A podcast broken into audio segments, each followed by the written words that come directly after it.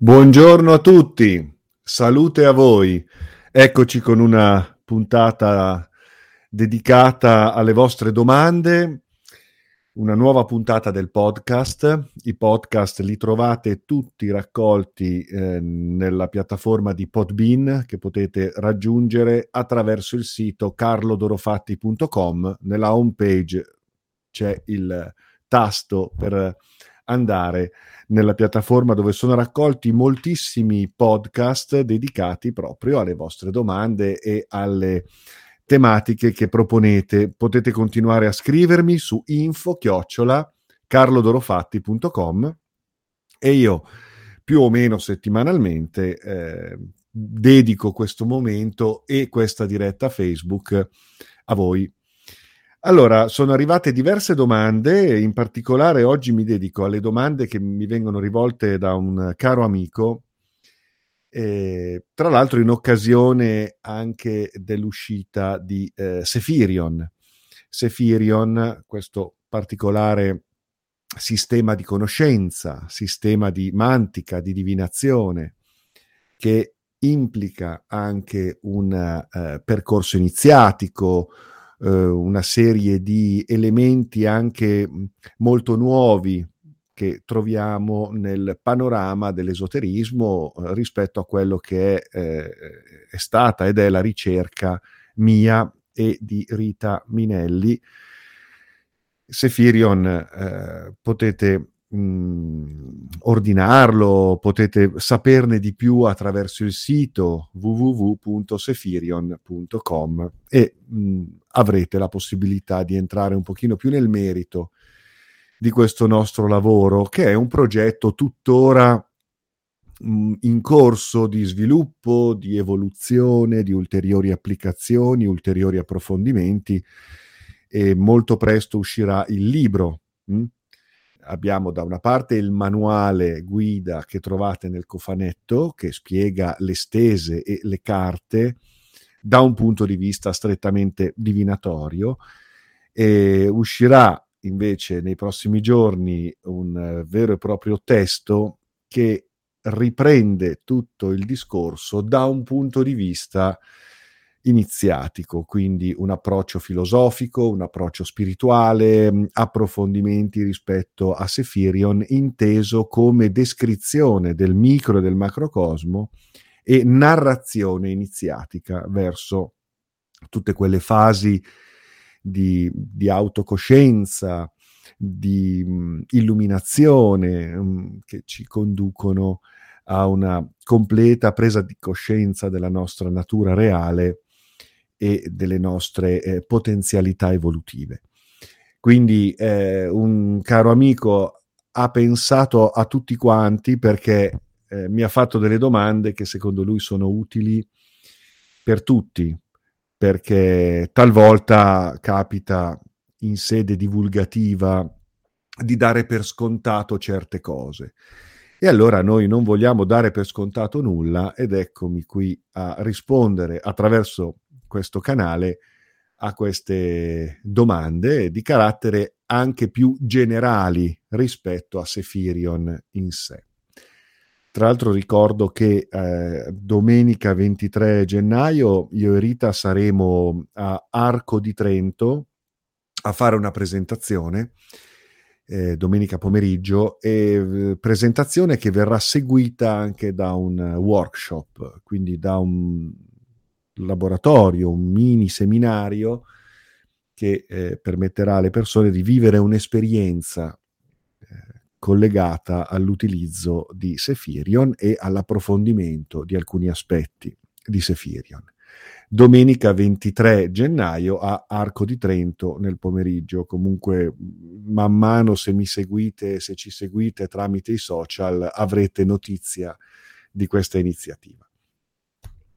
Allora, eh, cos'è una mantica? La prima domanda, cos'è una mantica? Tra l'altro questa domanda mi è stata rivolta anche, eh, ci è stata rivolta anche durante l'ultima presentazione che abbiamo fatto a Padova. Cos'è una mantica? Mantica, manzia, chiromanzia, cartomanzia, caffeomanzia, insomma tutto ciò che è manzia, mantica, ha a che fare con eh, l'indagine della realtà e mh, nella tradizione, nel folklore, eh, ci si riferisce alla mh, divinazione, o meglio, alla eh, premonizione, alla prospezione temporale, al sapere il futuro, conoscere gli eventi futuri o avere perlomeno degli indizi sugli eventi futuri.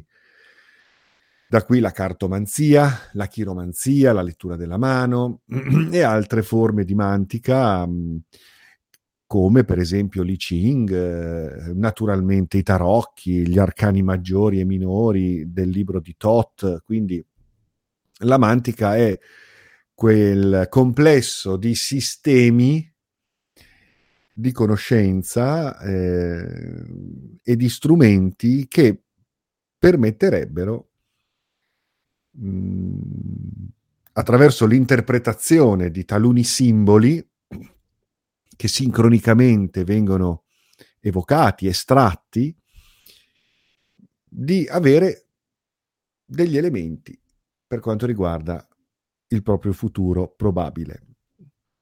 Ovviamente, avendo appreso queste informazioni, il soggetto, il consultante, la persona può regolarsi di conseguenza e quindi non è strettamente legata al responso per cui c'è un destino ineluttabile, ma può meglio regolarsi per affrontare determinati eventi, ma anche per modificare quell'esito, modificare quanto gli è stato predetto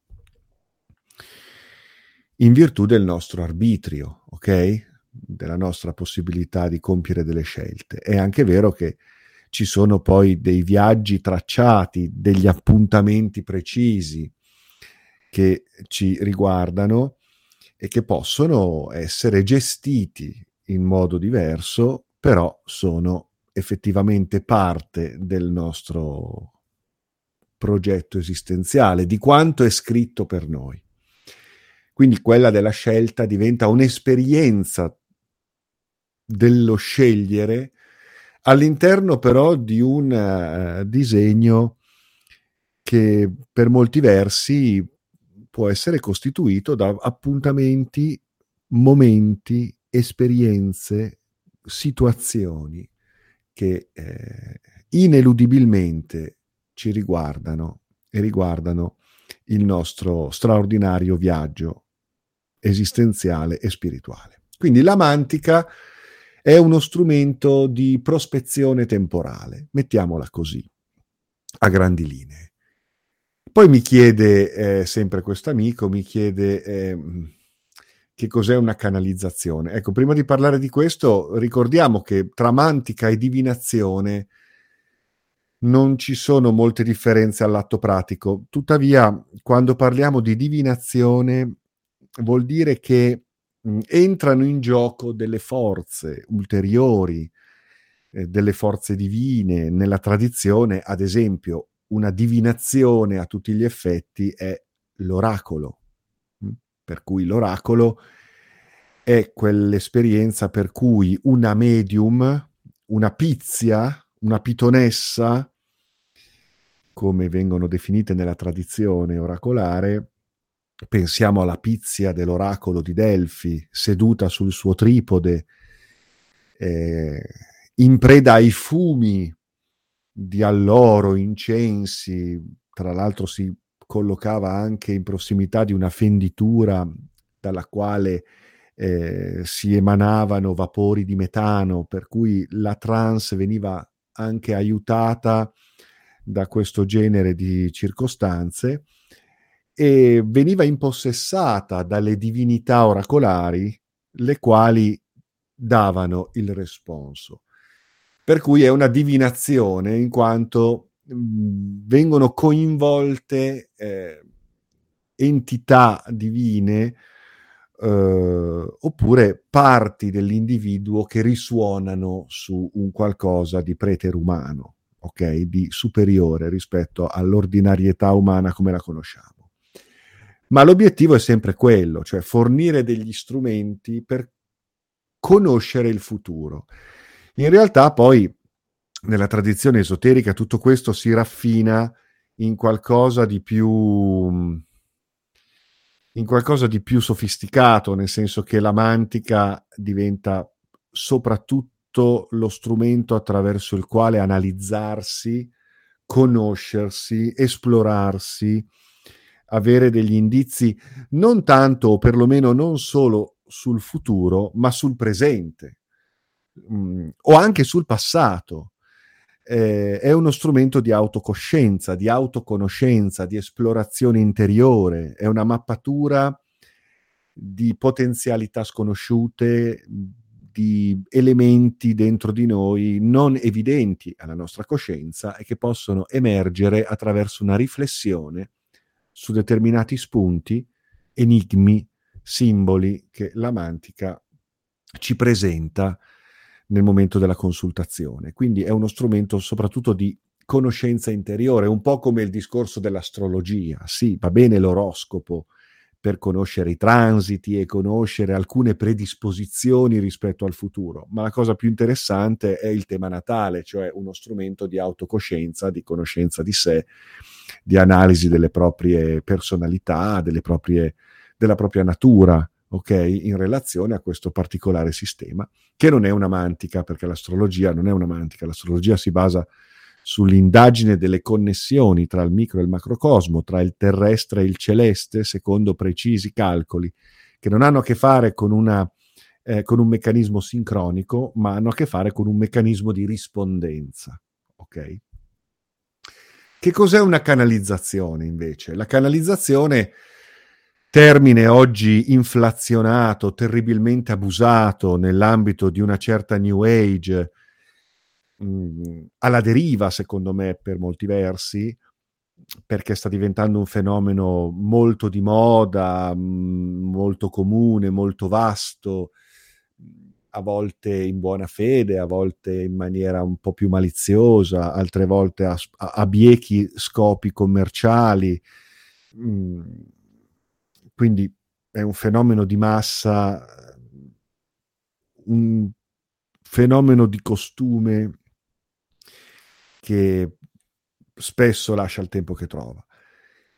Tuttavia la canalizzazione, il channeling, la medianità nelle sue varie forme, eh, dai profeti di cui ci narrano i libri del, delle varie religioni, fino ad arrivare allo spiritismo, fino ad arrivare al fenomeno della, della medianità attraverso la quale si pretenderebbe di parlare con i defunti, i disincarnati, oppure con entità sottili, spirituali, maestri trascendenti e,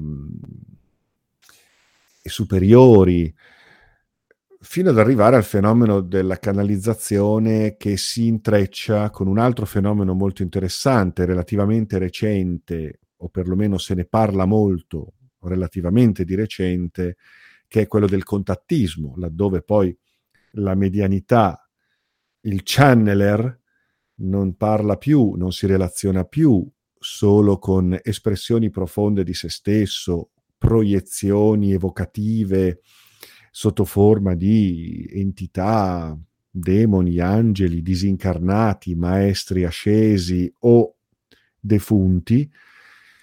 Anche qui poi naturalmente ci sarebbe da parlare molto di questa fenomenologia, ma entra in contatto con dimensioni extraterrestri, intelligenze aliene, forme di vita eh, differenti, che possono avere anche delle estensioni sui piani trascendentali e metafisici, ma sono anche espressioni della vita fisica che vibra però su altri codici, altre leggi, altre dimensioni spazio-temporali, altri pianeti. Ecco, quindi il contattista diventa poi colui che entra in relazione con queste forme di intelligenza e di vita aliene extraterrestri. Contattista che per lo più dovremmo definire come un contattato, perché i contattisti sono pochi quelli che eh, esplorano queste dimensioni in forma attiva, propositiva e scientifica. Hm? Qui entriamo nella, nella magia in quanto gnosi stellare che diventa uno strumento di, esperi- di, esperienza per entrare in contatto volutamente con dimensioni extraterrestri e aliene. E qui abbiamo una grande spinta in questo senso da tutto quello che è la tradizione di Telema e della Magic, che in effetti eh, nella nostra epoca rappresenta la tradizione più mh, eh, impostata in questo senso, rivolta quindi verso il contatto e mh, esplorazioni non solo trascendentali o interiori o spirituali, ma anche in relazione con intelligenze aliene ed extraterrestri. Eh, di solito però il fenomeno del contattismo è conosciuto in un'altra forma, come, come coloro che vengono contattati in un primo momento da eh, esseri o presunti esseri extraterrestri e, e, da lì nasce poi il contattista come colui che intrattiene con continuità più o meno questo genere di relazioni, riportando poi una serie di messaggi, di resoconti e cose di questo tipo. Io di questi eh, temi parlo in un vecchio mio libro di ormai di più di dieci anni fa, eh, nient'altro che se stessi, in cui indago un po' eh, questo genere di fenomenologie, ma ne ho parlato anche in molte conferenze e ne parlerò in quelli che saranno ulteriori libri, ulteriori pubblicazioni mm, che usciranno probabilmente l'anno prossimo, in una trilogia che va a riprendere tutti i miei studi, le mie ricerche, le mie vecchie pubblicazioni e le ripropone in forma eh, ampliata e revisionata, anche alla luce di una eh, ricerca sempre dinamica, sempre aperta, capite? L'esoterismo è comunque una, un'esperienza di esplorazione eh, dove la sperimentazione, la conoscenza eh, si evolvono, ok? Ecco, quindi però la canalizzazione è semplicemente il fenomeno per cui la persona si rende veicolo, si fa canale, si fa mezzo, medium, per lasciare il posto ad una altra forma di vita, di intelligenza, eh, ad un'altra presenza che comunica. Eh, a volte questa esperienza viene vissuta anche in forma lucida, altre volte viene accompagnata da un fenomeno di trance per cui eh, il medium, la medium non sono pienamente eh, o non sono completamente eh, coscienti di quello che sta avvenendo. prosegue il mio amico con queste domande che mi ha mandato. Cos'è un verdetto oracolare? Ecco, ne abbiamo parlato prima. Il verdetto oracolare è quando eh, nella tradizione ci riferiamo a profeti, medium, sciamani, channeler, chiamateli un po' come, come volete, i quali vengono pervasi, invasi mh, mm, da una potenza superiore, quindi non da, una, da un'entità o da un'intelligenza che potremmo sì definire diversa, ma tutto sommato su un piano di relazione paritario, mm, ma eh, interviene quella che viene definita come forza superiore, una divinità, delle divinità oracolari. E, e allora qui eh, entriamo in una ritualità anche molto più complessa, una tradizione che è religiosa, che è teurgica, che è magica in senso teurgico, dove talune persone vengono preparate o nascono con talune doti nell'ambito di quel popolo, di quella tribù o di quel contesto iniziatico e quindi eh, evidenziano questa capacità di farsi canale di forze superiori. Eh, ecco, l'oracolo è un responso di solito verbale, però viene anche scritto, eh, molte tradizioni prevedono che quanto venga detto viene poi consegnato, scritto per esempio su delle foglie di quercia o cose di questo tipo. E, ehm, ed è molto enigmatico. Il responso oracolare è estremamente enigmatico, esige da parte del consultante poi un lavoro di riflessione, di meditazione, di interpretazione eh, e un coinvolgimento anche in un processo di, di comprensione di se stesso, nel comprendere la risposta oracolare che è giunta. Quindi parliamo di una complessità diversa. Eh. Spesso eh, abbiamo mh, spesso abbiamo il, l'idea oggi di ehm, chiamare oracoli degli strumenti di mantica eh, perché si usa il termine oracolo in un modo più ampio, in una accezione più ampia. Tuttavia, ad esempio, nell'esperienza di Sephirion, parliamo sì di un sistema di mantica, ma parliamo anche di un, di un oracolo vero e proprio, perché questo strumento di mantica è stato eh,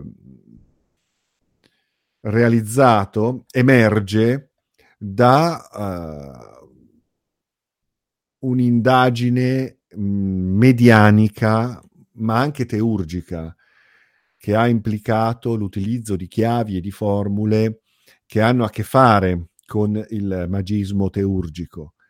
Pertanto ecco che eh, presentiamo Sefirion come l'oracolo del nuovo tempo, perché Sefirion è la voce di qualcosa di ulteriore, superiore, qualcosa che va oltre, qualcosa che poi nel suo essere superiore risuona con le nostre parti più evolute, con le nostre stesse eh, eh, parti che corrispondono alla natura assoluta che ci, che ci pervade, che ci mh, mm, compenetra. Ognuno di noi è un'espressione dell'assoluto e quando entriamo in contatto con quegli aspetti, entriamo in risonanza con quelle leggi e quelle forze che nel macrocosmo vengono descritte come forze divine, forze archetipiche, intelligenze metafisiche, preterumane, superiori e, eh, e cosmiche. Ok?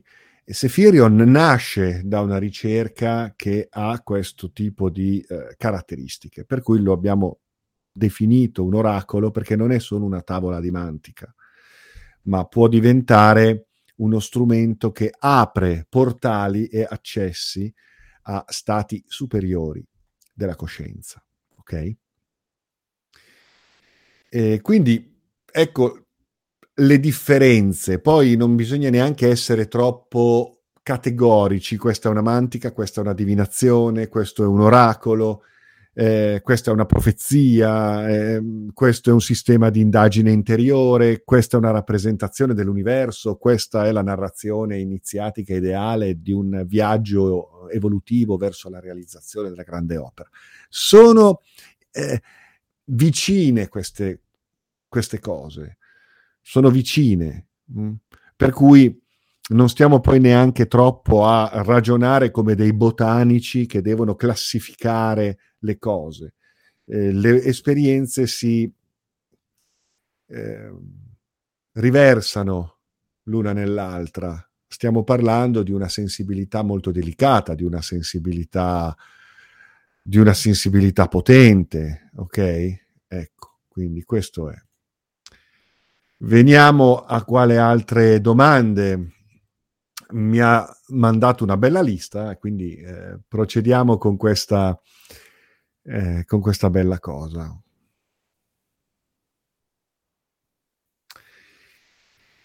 Eh, I tarocchi, le lame, le carte prevedono il futuro? Ma prevedono il futuro, eh, esplorano, indagano e rivelano alcune linee probabili di futuro, alcune linee possibili di futuro, anche imprevedibili rispetto alla nostra attuale razio, rispetto alla nostra attuale capacità e possibilità di, di prevedere.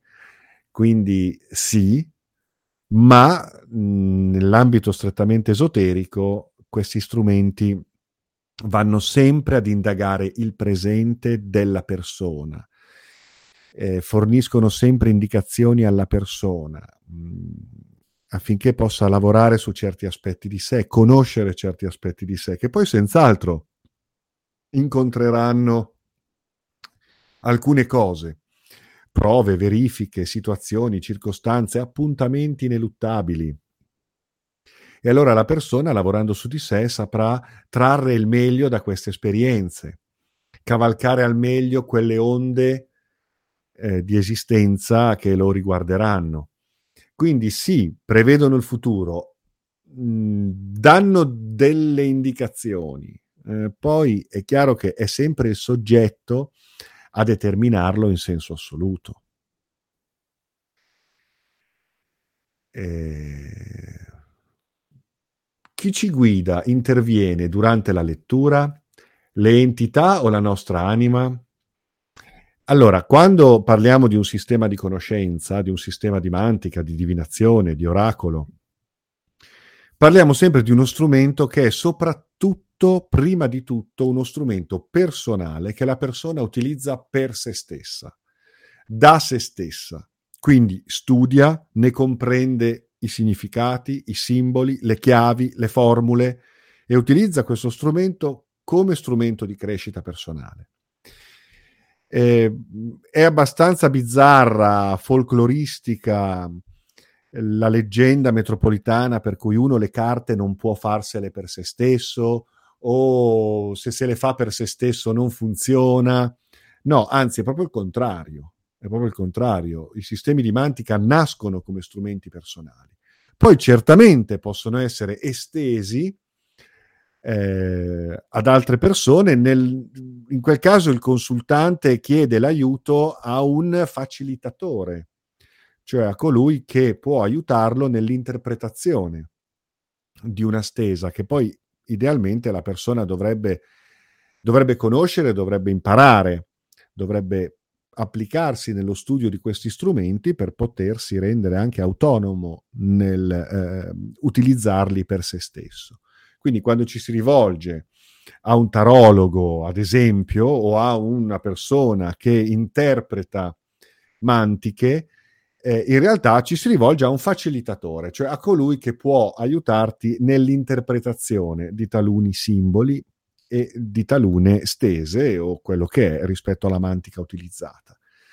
Certo è che la persona che fa da ehm, facilitatore può avere una sua spiccata sensibilità proprio perché esperta di questo genere di cose può aver sviluppato una spiccata sensibilità, una spiccata capacità di empatia, una capacità anche telepatica o paratelepatica per cui entra in sintonia con la persona ed è in grado di dire cose che addirittura trascendono la mantica, che diventa quasi come un pretesto per attivare le facoltà medianiche del, del, del, di questo cartomante o di questa persona che sviluppando una, una sensibilità propria, va anche oltre l'utilizzo del sistema di mantica scelto, perché sviluppa una sua sensibilità. Poi può anche darsi che lo sviluppo di questa sua sensibilità corrisponda anche al rendersi eh, permeabile a delle risposte che il consultante attraverso le sue domande evoca e che giungono anche dall'ignoto. Adesso dall'ignoto, dal mistero, dall'oltre, dagli aspetti assoluti e spirituali magari del consultante stesso, che, ai, ai, quali il consultante non riesce ad accedere, ma che comunque riverberano con lo spirito del, um, del magista che in quel momento sta aiutando la persona a comprendere degli aspetti di sé oppure anche a valutare determinati eventi futuri e quindi ecco che può diventare un'esperienza medianica, la pratica mantica può diventare un'esperienza medianica e si può entrare in relazione anche con eh, l'inconscio collettivo, con eh, l'akasha, adesso vanno tanto di moda i registri akashici per cui in ogni momento si parla di accesso ai codici, ai registri dell'akasha come se fosse facile. mi stupisco, io non, non, non, non giudico e sono molto aperto, possibilista e ritengo che tutto sia possibile. Quindi la mia è una posizione sempre di grande apertura. Però a volte mi stupisco con quanta facilità sento parlare di argomenti o di capacità magari apprese durante due o tre giorni di un corso eh, per poter eh, consultare i registri acasici o cose di questo genere. A volte poi si usano i termini anche in maniera molto vaga, eh, senza neanche sapere esattamente ciò di cui si sta parlando. Quindi oggi sento molto parlare di neanche più di, di, channeling, di contattismo, di canalizzazioni, ma sento parlare di accesso ai registri acasici. Ecco, è diventata la nuova formula con cui parlare del solito, della solita minestra che però eh, ha bisogno sempre di essere un po' rinnovata perché noi siamo fatti così. Eh, quindi abbiamo sempre bisogno di stimoli nuovi, cose nuove.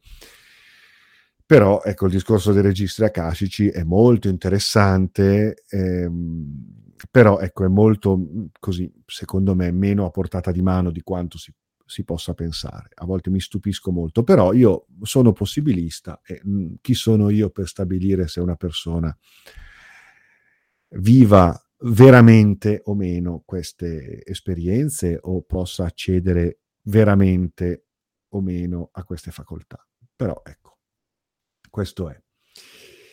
E poi mi fai una domanda molto particolare: che differenza c'è tra Sefirion e la tavoletta Ouija?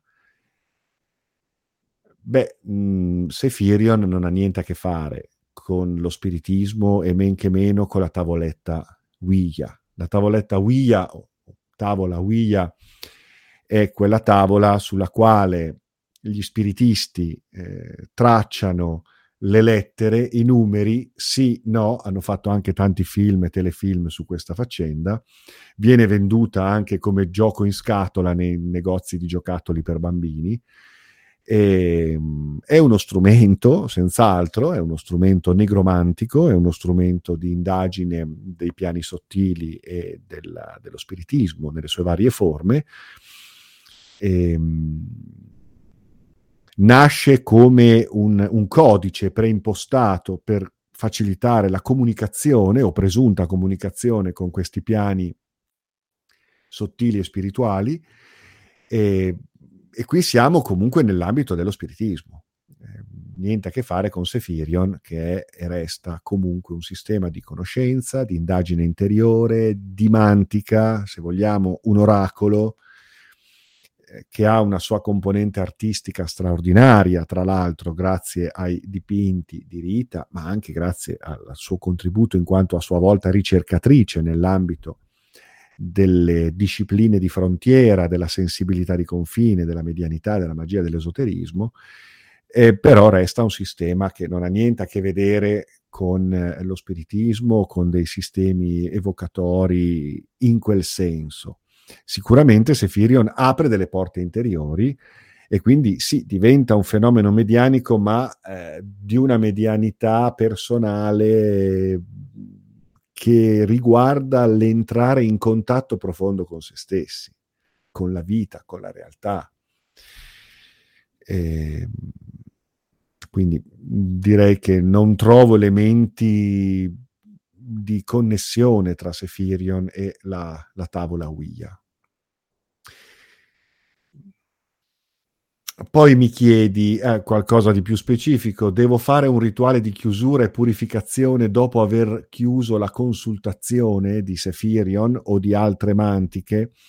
Ma di solito queste sono cose molto personali, dipende dal tuo sentire intimo, dipende da quello che senti, da, da come ti accosti all'esperienza eh, e agli strumenti di mantica, come li senti, ognuno può stabilire, creare studiare o inventare una propria ritualità, dalla consacrazione del mazzo all'uso di abitudini o prassi rituali per ogni consultazione, all'inizio, alla fine, sono cose molto personali. Diciamo che qui entriamo in una dimensione molto soggettiva perché ognuno poi trova il suo modo di eh, attivare in sé determinati stati di coscienza, eh, creare le migliori condizioni per poter, eh, per potersi dedicare a questo genere di cose. Quindi direi che non ci sono particolari indicazioni. Certo, l'idea di aprire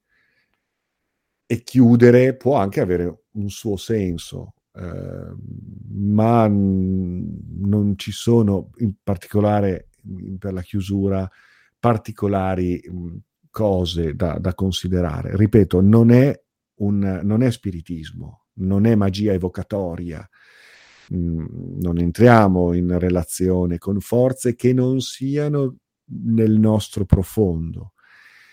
Oppure siamo sì ispirati da un qualcosa che può rispondere anche su altri piani, però eh, avviene con una mh, naturalezza eh, legata proprio al, al, sistema in sé.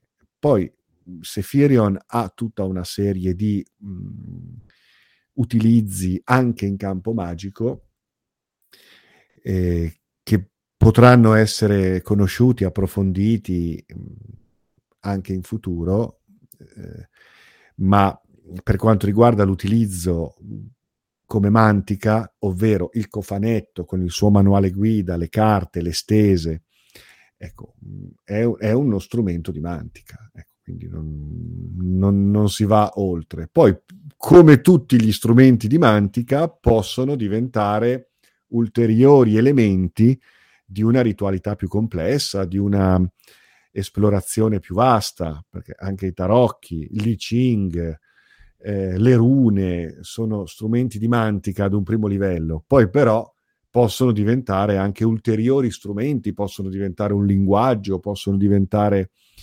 qualcosa di più, di più ampio attraverso il quale si possono quindi anche attivare esperienze di esplorazione più complesse, aprire delle porte, entrare in relazione con espressioni della coscienza eh, differenti, livelli superiori di intelligenza, tutto quanto poi naturalmente risponde, si reintroita in noi stessi in quanto eh, goccia e mare, in quanto frammento di specchio, ma capace di riflettere il tutto proprio come lo specchio nella sua interezza. Poi mi chiedi se verranno svolti dei seminari anche per formare istruttori, operatori, esperti nell'uso di Sefirion. Sì, senz'altro lo faremo, è, è, è in programma. Adesso intanto abbiamo cominciato. Uh, Sefirion c'è, esiste, è arrivato, viene divulgato, eh, viene, viene venduto e ce l'abbiamo questo momento si, eh, ci stiamo dedicando a delle presentazioni, capito? Però poi piano piano avremo modo, come mi chiedi, di approfondire eh, senz'altro eh, le tematiche e formare anche persone, senz'altro.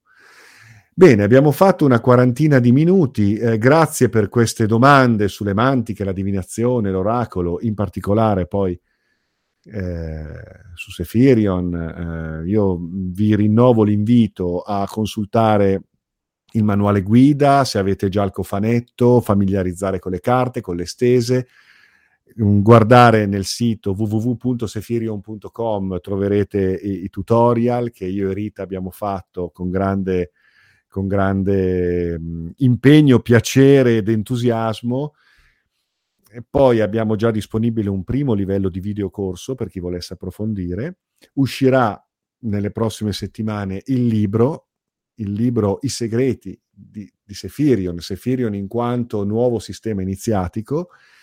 E poi domenica 23 ad Arco di Trento vi diamo appuntamento nel pomeriggio per eh, una presentazione ed eventualmente, se volete, eh, c'è la possibilità anche di frequentare un uh, workshop di due ore proprio sull'utilizzo di Sefirion insieme a me e a Rita dal vivo. Seguiteci sui social e avrete tutte le informazioni che vi servono per contattare anche i riferimenti ad Arco di Trento. Con questo io vi ringrazio, eh, per il momento ci fermiamo qui, mi annoto le domande alle quali ho risposto perché ce ne sono molte altre e quindi continuate a scrivermi info chiocciolacarlodolofatti.com e vi abbraccio. Salute a voi. Alla prossima.